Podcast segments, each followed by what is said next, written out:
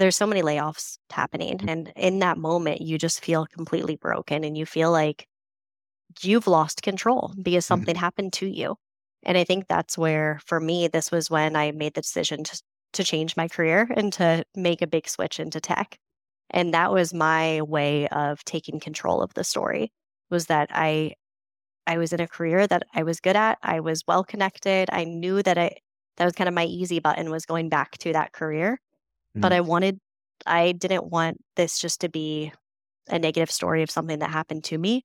I wanted this to be the moment where I took control, where I took the story back and found a career and an industry that I was passionate about and that I loved.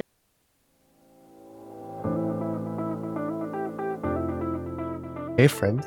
Welcome to another episode of Beyond the Job Title podcast. I'm your host, Cesar Romero. And in this podcast, we share the journeys of successful, underrepresented tech professionals with the goal to inspire you and bring you the mentorship and resources that you need to advance your career. My guest for this episode is Julie Fox. Julie is a senior manager of customer success for FloQast, the leading provider of accounting workflow automation software built by accountants for accountants. She was also recognized as a top 25 creative customer success leader in 2023, and she is passionate about mentoring and helping people with their own personal and professional growth. And in this episode, we dive deeper into her transition into tech. And we talk about why it's important to have a growth mindset in everything you do, her career transition, overcoming imposter syndrome, the power of having mentors and receiving feedback, and so much more. Thank you so much for joining us, and I hope that Julie's story of resilience and growth resonates with you as much as it did with me. And as always, if you have any feedback, suggestions, or requests for future episodes, please feel free to reach out. I value your input, and the goal is to deliver content that provides value to you. Now, here is my conversation with Julie Fox. So, Julie, welcome uh, to the show. I'm excited to to have you here and, and dive deeper into, into your story. And I wanted to start off with uh, one of your pivotal moments before you made that pivot into tech. And you wrote about this on your LinkedIn profile about, you know, you were on maternity leave and this was supposed to be a moment where you connect, you know, with your child and take a moment to be with your family. But then you, you found out that you were essentially getting let go, right? Get laid off. And walk us through that moment. What was, what did you feel like in that moment? And, you know, what were some of the things that, that came up for you as you, as this unfolded? Sure. Honestly, this is one of those moments that I feel like has made its way into my core memories because I, I remember the moment when it happened. I remember exactly what I did after it happened. And I just remember in that moment just feeling completely defeated. And I, I was mad. I was angry. And I'm not an angry person. And I remember talking to my husband, and one of the first things that he said, because I'm sitting there in the parking lot just crying and telling him what happened. And I remember him asking me some key questions. And one of the things he said was, you know, are you crying and upset because your feelings are hurt? Or are you crying and upset because you're really upset about losing this job? And I realized that I it wasn't a career, it wasn't a job that I was overly passionate about or that I loved. I my feelings were hurt. I was frustrated and I was embarrassed. I was sad about the situation. I was mad about the timing that it happened because like you said, it was maternity leave. This was supposed to be my time for my body to heal, for me to take care of my family, and for me to immerse myself in this new world that I was coming into as a second time mom for through that experience. And I Mhm. felt like that was being taken away from me. And it was through a lot of conversations and reflection and I, a lot of, I guess, advice also from other people. I had a lot of people that immediately, I mean, as mad as I was, I feel like my family was even madder, maybe. And everybody kept saying, you know, you need to take legal action. You need to deal with it in this way. And I just felt so overwhelmed by the concept of that because as a recovering newer mom, having just recently given birth, it that I only had so much energy. I was giving and needed to give energy to my family and to Mhm. my new son. I needed to put energy into my future of what am I going to do? What is my future going to look like? And I felt like going down a big legal battle or something like that, the only thing that was going to do was kind of keep me stuck in the past. And Mm. so it was through that that I really kind of made this decision of, you know what? I want to put my energy into right now and into my future. And I'm going to move forward. And I, I really needed to take control of the story. I needed something positive to come out of this experience. And I think that's something that a lot of people can resonate with right now that there's so many layoffs happening. Mhm. And I mean, it's, it is devastating. And in that moment, you just feel completely broken and you feel like you've lost control because something happened to you. And I think that's where, for me, this was when I made the decision to, to change my career and to make a big switch into tech. And that was my way of taking control of the story was that I I was in a career that I was good at. I was well connected. I knew that I that was kind of my easy button was going back to that career. But Mhm. I wanted I didn't want this just to be a negative story of something that happened to me. I wanted this to be the moment where I took control, where I took the story back and found a career and an industry that I was passionate about and that I loved. And immediately I had this gut that I wanted to get into tech. And, and it's interesting because I had been in commercial real estate where I had been interacting with tech companies as my Mm. customers. And so I had been in their spaces. They're really, I mean, this was pre COVID. So the very fun, exciting energy and, and cultures that I would kind of walk into. I don't know if I knew that much about what the tech world was, other than they had really cool office space. And I knew that it was just kind of this there was this buzz, this energy and Mm. excitement in these spaces that I would walk into, that it wasn't just cool furniture and cool ceiling treatments. It was the people were excited, happy, and I, I just I wanted to be a part of that. And so the more that I looked into it, the more that I learned about the tech community and the tech world, what really drew me in was the level of innovation. So Yeah. what I found in it, and it wasn't just the innovation of the product. I mean, that is, I mean, I guess that by by definition, almost the definition of tech is that it's constantly evolving, it's constantly innovating, and I I liked that because I do like the idea of that constant, constantly striving for Mhm. better and refinement, and kind of you're constantly going after something. You you never kind of you're never exactly going to reach it, and so that part was inspiring to me. But what I really especially I think was drawn towards was the innovation of the people. So this idea and mindset that there was so much development around the teams and the people. And you look at how tech does sales, how tech does. HR or customer success. And it's it is unlike any other industry because I think it's really there's such a point to developing people and coaching them. And again, you're never gonna get to a point to where you're like, all right, I've done it. I'm here. I'm the best I can be. You're going to keep getting feedback. You're going to keep evolving and keep taking on new challenges. And I think that part was really inspiring to me. So many avenues I want to take here, but one thing I, I want to mention uh, or echo is that doesn't matter what happens to you, you know, despite the setbacks, we always have the power to give meaning to it, right? Uh, to decide is this going to serve me or hurt me? And I think it's so valuable that when what you mentioned, right? You you decided, you know what, I'm going to use this as a stepping stepping stone into the next step in, my career, and and not let it slow you down. And, and that's so important for people to remember, especially in this economy where you know things are tough out there. You Yeah, always, I think it's easy to feel like the victim. It's easy to feel like these things Mhm. are happening to you.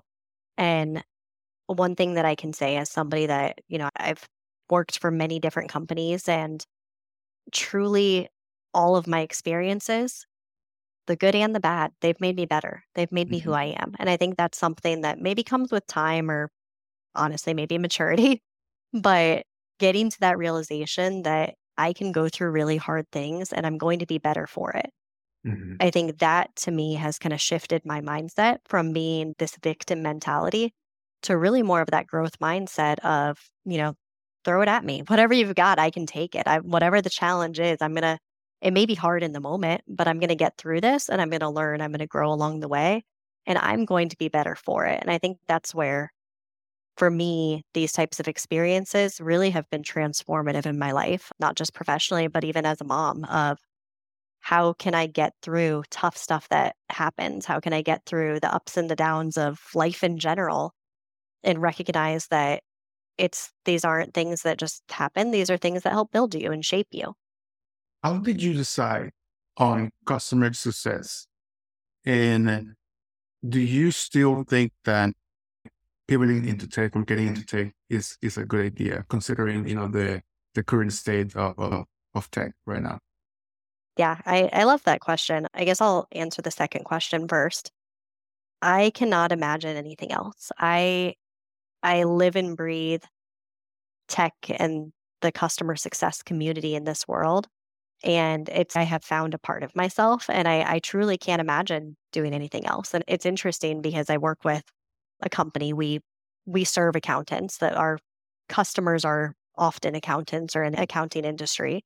And so we often hire people with that background. So instead of hiring people from customer success, we hire CPAs, mm-hmm. controllers, mm-hmm. different levels. And I feel like I have a lot of people that are through the interview process are kind of vetting this out and trying to figure out, you know, this is a change in my career. Is this something that I I could see myself doing or, you know, is this going to hurt me if I go off of my current career path into something new?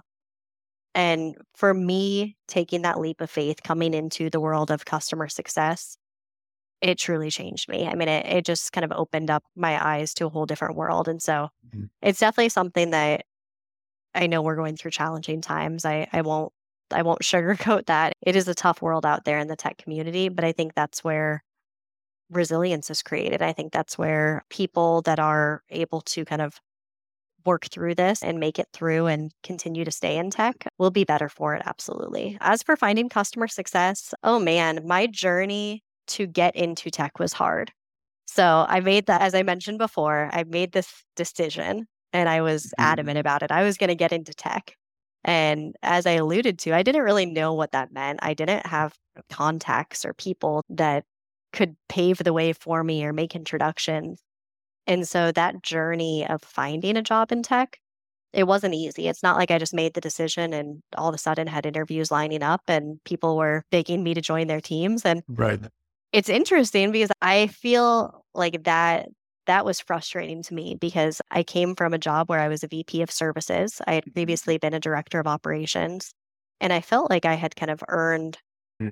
I, I'd gotten to, I don't know if earns is the right word, but I'd gotten to a certain point in my career. And I felt like making this transition was going to be easier for some reason.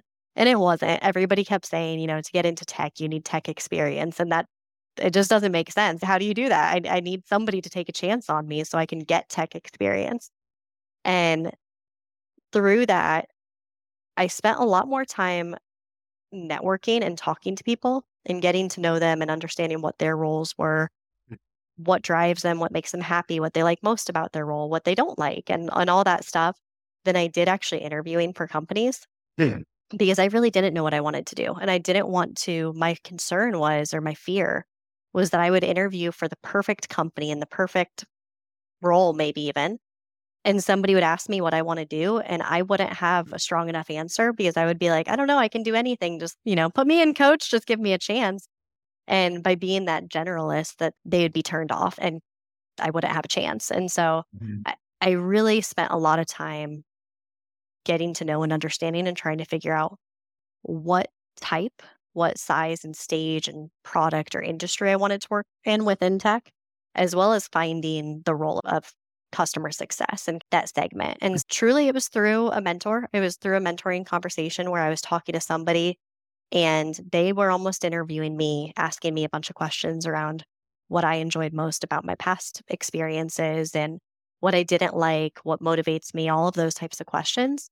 And it was maybe in those last five minutes of the conversation where they said, Hey, you need to get into customer success. And candidly, I didn't know what customer success really was at the time. I my brain translated to customer service and i that was something that i had not explored and uh, honestly wasn't overly interested in and so mm-hmm. i looked into it and the more that I learned, the more that I fell in love with it. And that really helped once I was able to narrow the search of, okay, this is it. This is specifically what I'm looking for. Again, it still wasn't easy. My first company that I worked with in customer success, they they actually denied me numerous times. And it was through that that I was really able to show definitely a high level of resilience and creativity but it was kind of through that that I feel like I, I became more and more sure of what I wanted to do and who I wanted to do it with. And it was through that experience that ultimately they were I the timing and the stars lined where I was able to join their team. What is the one of the most creative things that you did to stand out?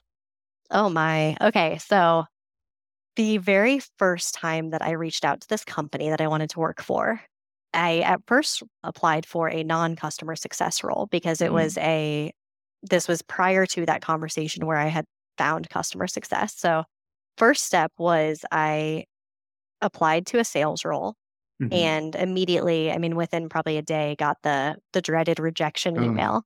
And so I was frustrated because at this point I had I kind of had this company on a pedestal because mm. I had talked to a couple people through networking and, and everybody that I, t- I, I kept hearing this name pop up. And so I knew that it was a really interesting and innovative company that I wanted to work for. And I just wanted to get, I wanted to get my foot in the door in some way or another. And so again, I felt, I, I guess to backpedal. So I got the rejection and I got back on LinkedIn, started kind of scouring and figuring out do I have any connections? Is there anybody that I know? I didn't. So I ran across an e- a article that mm-hmm. the CEO had written, and it was about um, mindset coaching and something that they do at their company, and, and it really mm-hmm. intrigued me. And so I reached out to the CEO and referenced the article, was talking through kind of my own experiences and different things, and mentioned to him and let him know that hey, I recently applied and there wasn't a cover letter. There wasn't an ability to attach a cover letter. So I, I, ignored the fact that I was rejected. I just said, Hey, I recently applied. I'd like to share a cover letter. Who should I share this with?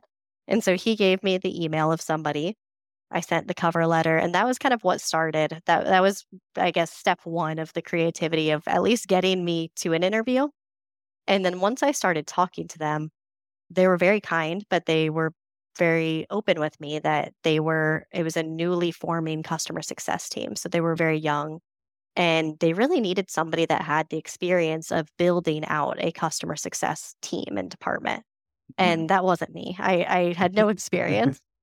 And so they let me know that the timing wasn't right and everything. Mm-hmm. And I think through that, that's where I'd say the next level of creativity started coming in, where I just was absolutely relentless. So if they said no to me, I would immediately follow up with different questions of what can I do differently or what type of experience do I need? And what I found was that they truly they needed somebody that had a specific experience because they mm-hmm. were earlier stage. And so instead of just saying, okay, goodbye, I'll maybe we'll cross paths someday in the future. I remember responding to them in a way that said, Hey, you are my dream company. I am I'm not going to go away. I'm going to keep coming back. And so I said, you know, I'm happy to go to a different company and get the experience that I need so that I can ultimately come back here. Or are there any other roles within your company that I could potentially get my foot in the door, start getting experience and learning the product and the industry and learning about your customers with the hope of ultimately pivoting into customer success. And so that was something mm. that I just kind of kept giving them different options of, hey, would you consider this or different things and just letting them know that again, I'm not going anywhere. I'm I'm gonna I'm gonna keep coming back. And then ultimately I did get a job at another company. And this is not a story that I'm particularly proud of, but it was the right thing to do ultimately for my career. But I, I got a job at another company and it wasn't in a customer success role. It was kind of got my foot in the door in a, with a sales team. Mm-hmm. And when I got that job, I immediately reached out to the company that I was kind of that pedestal company that I wanted to work for. And I reached back out to them and said, Hey, you're going to see on LinkedIn that I got a new job. I'm ex- I've accepted this. I'm going to this team. And I said, I just want to remind you that this doesn't let you off the hook. I'm doing this so that I can ultimately come come to your team. and mm-hmm. just kind of sent that one last one last try and about a month later that I after I was into this new company the one of the co-founders reached out to me of the other company and said hey you're going to kill mm-hmm. me I know this is terrible timing but we're ready for you now is are you interested in talking to us and I was just so embarrassed to go to my, this new team and explain to them and but I, I was honest with them and and let them know that ultimately it wasn't the right fit and it's better for us to part ways sooner than later. Obviously, the mm. longer time just would only make it harder.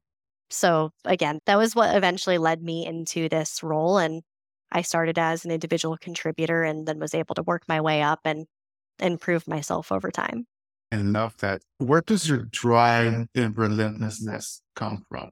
Because, you know, it takes a very driven and relentless individual to go through rejection after rejection, after challenge, after hurdle, especially in this current 2023 economy. And where does that come from? It's a good question. And I don't know if I know the answer to that, honestly. I think some of it is who I am innately. I think some of that has been built over years of experiences and possibly even just how I was raised. I, I think I was raised in a family that that really encouraged participation and excellence and really giving it my all throughout kind of childhood and uh, through high school and sports and different things like that. So I, I do think that some of those experiences really shaped me. Now, one one of the other most common challenges when someone wants to pivot into any career, into any industry, is imposter syndrome. Right? It's like the that feeling of, man, I'm I'm not good enough. You know, and I wanted to ask you, you know, what are your thoughts on imposter syndrome? And if you had someone, you know, someone in the audience that might be looking to pivot, whether to tech or another industry or another career, and they're experienced experiencing that imposter syndrome, you know, what advice would, would you offer them? I think imposter syndrome, I mean, it, it's very real. It's something that I think most people can say at some point of their journey they've felt. I have felt it numerous times. And for me, what I have, I guess, found, especially as I've grown in my career and grown as a leader, is that this is going to sound a little bit weird, but we're all somewhat imposters. Nobody knows exactly what they're doing or has all the answers. And I think when I started to realize that, like, that was the reality and that's okay, that's when I stopped feeling imposter syndrome. Because uh, earlier in my career or earlier in my journey, especially being a newer leader, I really felt like I had to have all the answers. And I felt like an imposter because I didn't have them. Right. Now I know I don't have the answers and I recognize that's part of being human. That's part of being a leader is going into these unknown territories and figuring it out. And the first thing you try may not work, but you have to learn from it and you have to be agile and be open to feedback and moving fast in order to continue to learn and grow from these experiences. But I think that's where something that could have felt like a weakness at one point, could have felt like, okay, I don't have all the answers. This makes me less than. I think being able to understand that it doesn't make you less than, and it's more so how you deal with that. Do you, you know, early in my career, if I didn't know the answer, I would go straight to Google. I still go to Google often but I would try to shoulder it all on my own. I'd try, I, I would, I never wanted to anybody to see me sweat. And so it was like, okay, let me figure this out on my own and then I'll just do it on my own. And, and that's completely opposite from what I do now. Now, if I don't know the answer, I'm loud about it. I am talking to people and really leaning into the customer success community. And I've met so many people in that way where I'm reaching out to them and saying, Hey, I'm trying to solve this, or my team is struggling with this. How do you handle that? Or Mm-hmm. Just reaching out to people that I respect and, and getting their opinion and learning from other people's experiences is how I've been able to flip imposter syndrome into something that that I really think is a strength of mine, which is leaning on my community and leaning on outside resources and creative thinking so that I don't have to figure it out all on my own. Love that. When you made the, the transition from being an individual contributor to a, a leadership position, what was there any trade off that you had to make uh, when when it came to how you approached the the work? Yes, I, I think so. I think that when you are an individual contributor, you are spending a certain amount of time doing, I guess, being proactive or doing things that, that you want to do, things that Mhm. get you excited. But you're spending a lot of time doing things that other people are telling you you need to do. And Right. I think that was probably one of the harder transitions for me was putting the time in of really understanding what the current processes were and why and living through them before I started providing my feedback because I was Mhm. somebody who I wanted to just quickly say, "Hey, have you guys considered this? What about this? Can I try this?" And first of all, that's just a little bit annoying when somebody comes in immediately trying to change everything Right. but it's also not fair and it wasn't it wouldn't be fair to me or to our customers for me to just immediately try to blow things up and i needed that time of living in the role and being in the role in order to Mhm. understand how the team worked how our different interactions and the cross functional interactions were with our customers and so i think that was a struggle for me and i think again that imposter syndrome of just not knowing all the answers and I came from a space where I felt like I kind of knew all the answers and where I felt Mhm. like I I had a pretty good sense of what to do and why and and how to do it. And I mean, I even years into customer success still I think that's hard to go into constantly new territories where there's no playbook for this and even if there was it's probably not going to work because every mm-hmm. company and every team and industry is different. So it truly what works for one person may not work for me or may not work for my team. Mhm. And so I think that's been definitely a learning lesson in being able to be okay, I guess, with that feeling. Yeah, absolutely. One one thing I just remember, and I want to make sure we we covered this because that stood out to me when I was doing a bit of research on your profile. The way I understand it, right? Your first year in tech, that first job, you took a pay cut to join the company because whatever, right? Your lack of experience in tech. But what you did differently is that you created this, I guess you would call it a growth plan. And that is unheard of, right? I, I don't think I know a lot of people that would be so proactive in, in, hey, okay, I know I'll take a pay cut, but here's my plan on how to get to the next level. And yeah, where wh- where did that come from? And you know, what was your approach to pitch it? And yeah, I'm, I'm very curious about that. Yeah, I, I love that. So this is actually something I've done throughout my career a few times is when not necessarily even when I'm taking a step back or a pay cut or something, but just as I'm going into a new opportunity, I know myself, I have big dreams, I have very big ambitions of what I want, of the impact that I want to have at any company and just Mhm. in general in my career. And with that, I like to look a step ahead or multiple steps ahead of, hey, here's where I'm going to start, but here's where I want to go, or here's where I Mhm. believe I can go.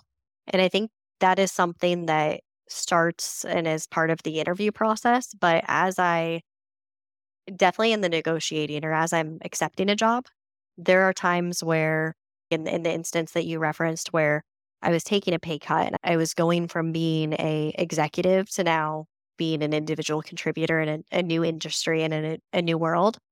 And I really didn't have any, I guess, negotiating power because I hadn't proven myself. Uh, They, I, this is completely new to me. And I recognize that. But at the same time, I knew my worth and I knew the value that I would be able to provide them ultimately. And not to say that it was going to be necessarily day one, but I knew that ultimately I would be able to have a larger impact. And so that was a conversation that that I had that I guess in lieu of traditional negotiating, really to have a conversation around my growth tra- trajectory and plans as well as, you know, how do I get there? And one of the best ways that you can get there is not only by being loud and noisy and saying, hey, here's what I want, where I want to go, and, and having that conversation up front, but it's also by getting feedback. And I knew that I wouldn't be able to get to where I wanted if I wasn't getting the feedback that I needed from my leadership. And so that was something that we came up with a plan of Mhm. how, like, you know, I just had questions and talked to them about, you know, how often, what is your typical review cycle with employees? And so it was more of an annual cycle. And so it was like, Mhm. okay, what can, how can we create our own so that I have ability and access to to get a more formal review and be able to get that type of feedback more often so that if I'm doing something that's not getting me on the right path, I want to know that immediately. I would like let me Yeah. keep let me at least move in the right direction. And so I think that was a really important part of it was just having a conversation around not just where I wanted to go, but also how I would get there and being able to receive feedback. And it's something that I'd say most leaders would respond to that saying, you know, we'll have weekly one-on-ones or biweekly or whatever it is. Mm. And, you know, feedback's important to us. So you will you'll receive feedback in the moment, real time. But what I have found in reality is that not all leaders are great at providing feedback.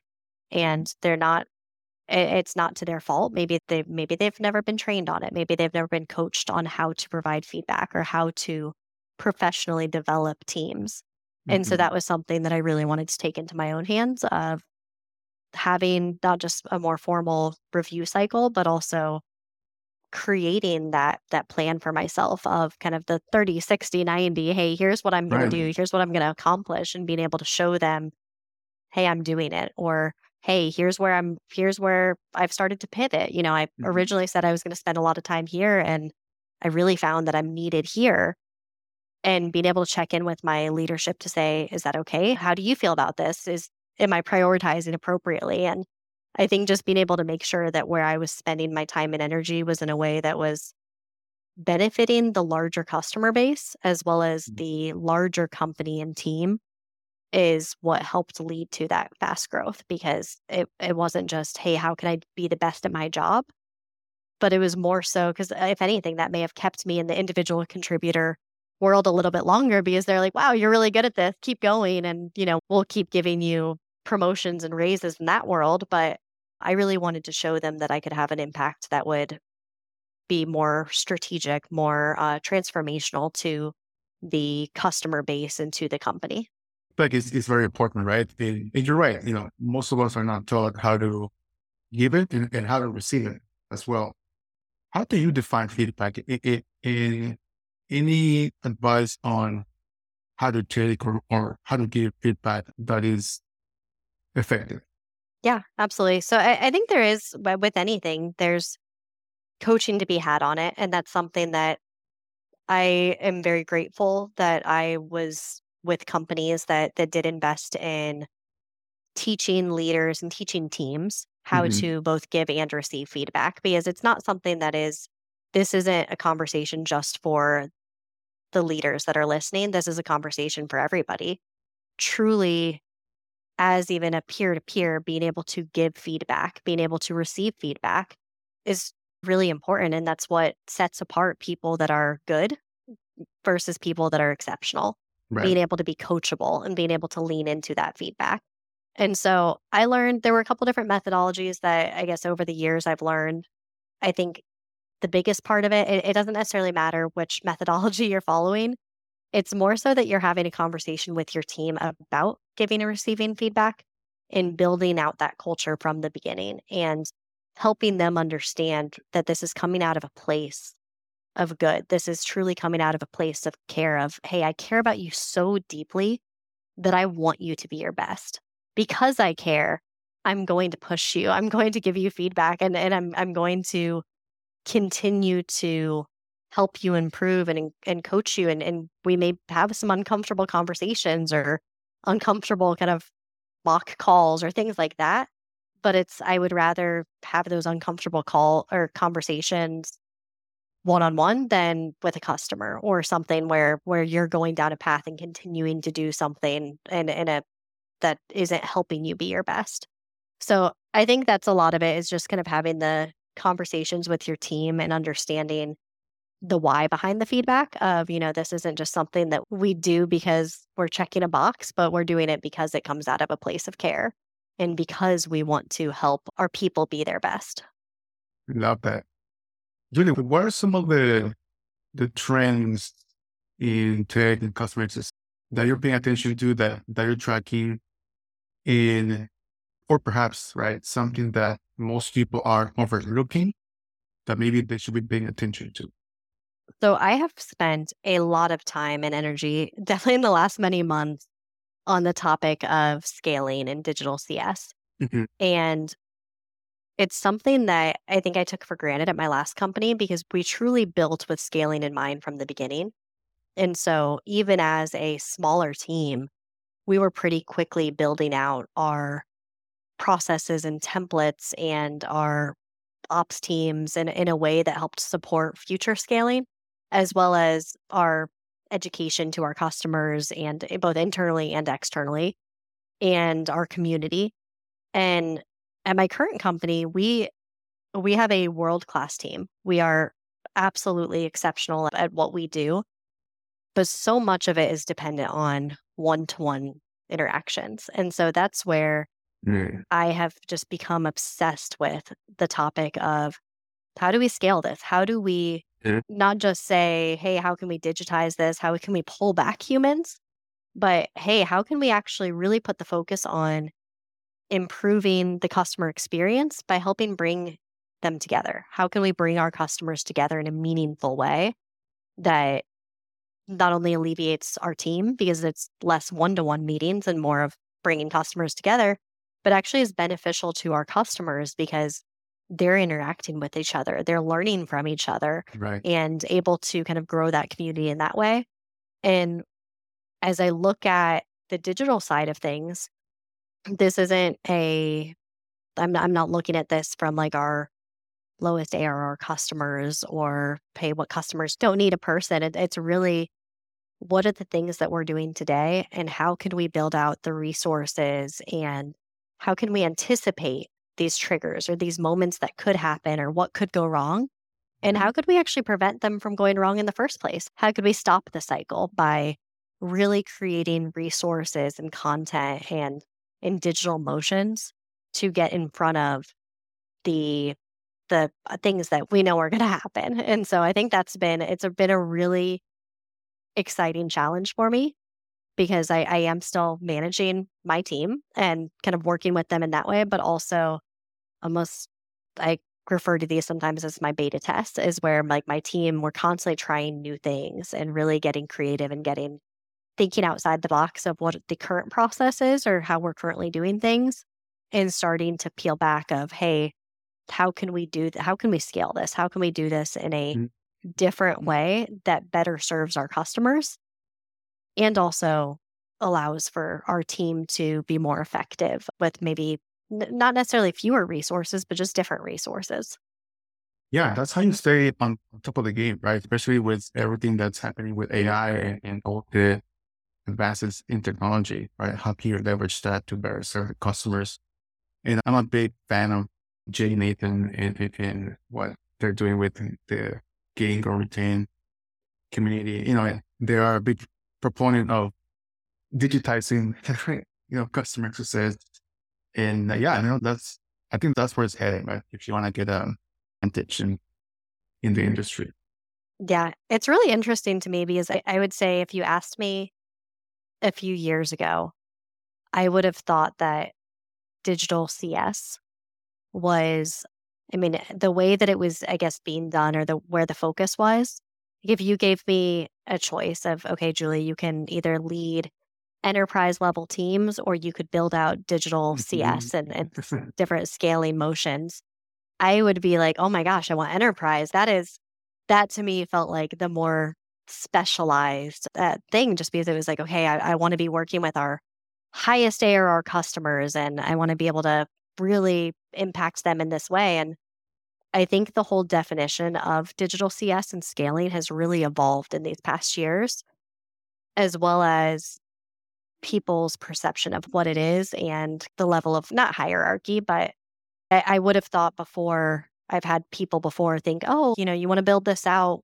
Sure, we can get you some associate CSMs or junior people to kind of help create this type of stuff. And and now it's no, if I want to build this out, I need the best of the best on our team. I want the SMEs, the product managers, the senior CSMs on Yeah. these projects because this content, these these motions and programs that we're building out, these are going to impact all of our customers and they are going to have such a transformational impact And it's really impl- amplifying, I guess, the voice of these really strong, solid individuals. And so I think that's just been an interesting thing is seeing people, especially on the individual like contributor side, that previously kind of shunned the idea of digital CS or mm-hmm. of being on kind of these emerging teams as being something that was like, oh, okay, I'll start here, but I'm going to work my way up to enterprise someday as kind of being the longer term goal. And I'm seeing that flip a little bit of people really understanding that there's a specialization and mm-hmm. a really creative side to scaling motions and being able to be a part of building that out is something that is it is hard and it is exciting and it's really fun and, and people are more and more people are wanting to be a part of that.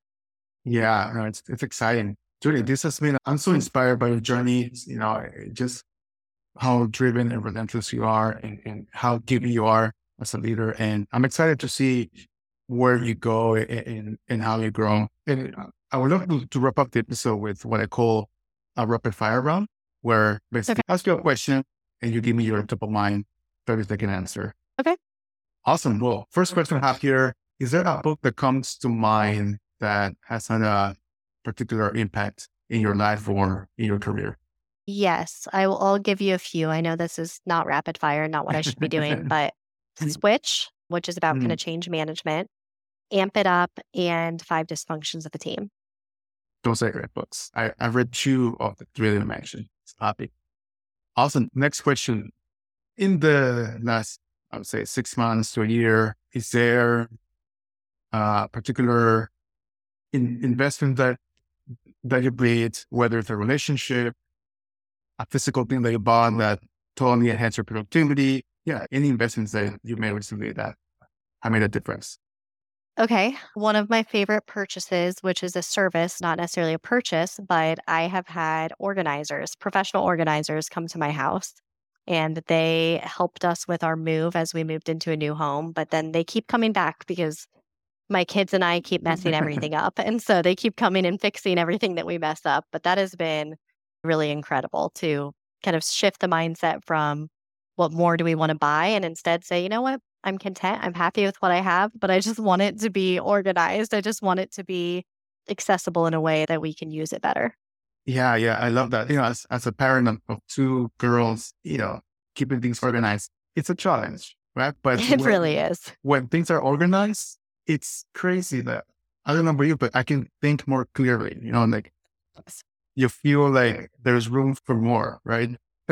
Yeah, um, absolutely. Awesome. Next question here any habit that you are working on or developing in the recent year? Yeah. So I I started my new job actually last Halloween.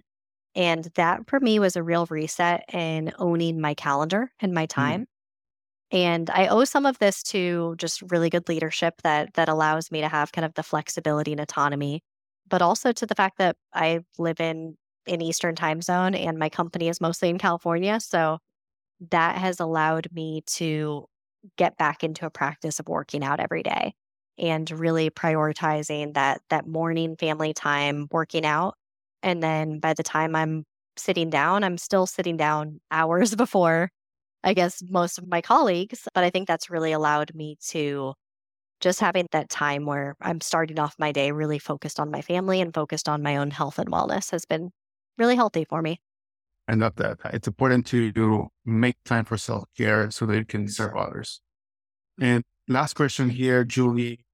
Any last words or takeaways that you have for people in the audience that you know come from underrepresented backgrounds and they might be looking to pivot into tech or maybe grow into their careers in tech?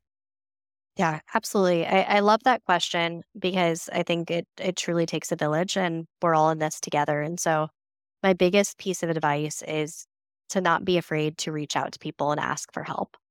That was one of the biggest ways that uh, that I got my foot in the door in tech and found my way to customer success was asking complete strangers to go to coffee with me or to give me advice or asking them to make recommendations or introductions for me.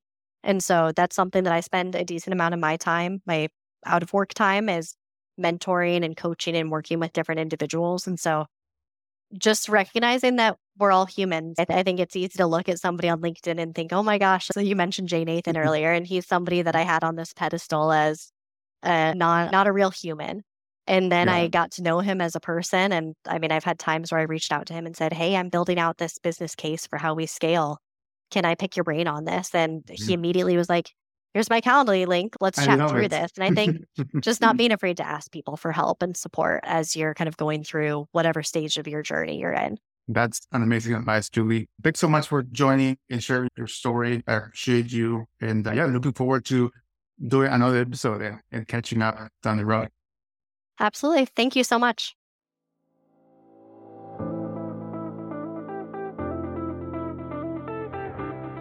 All right, I hope you enjoyed this episode and thank you so much for listening all the way through.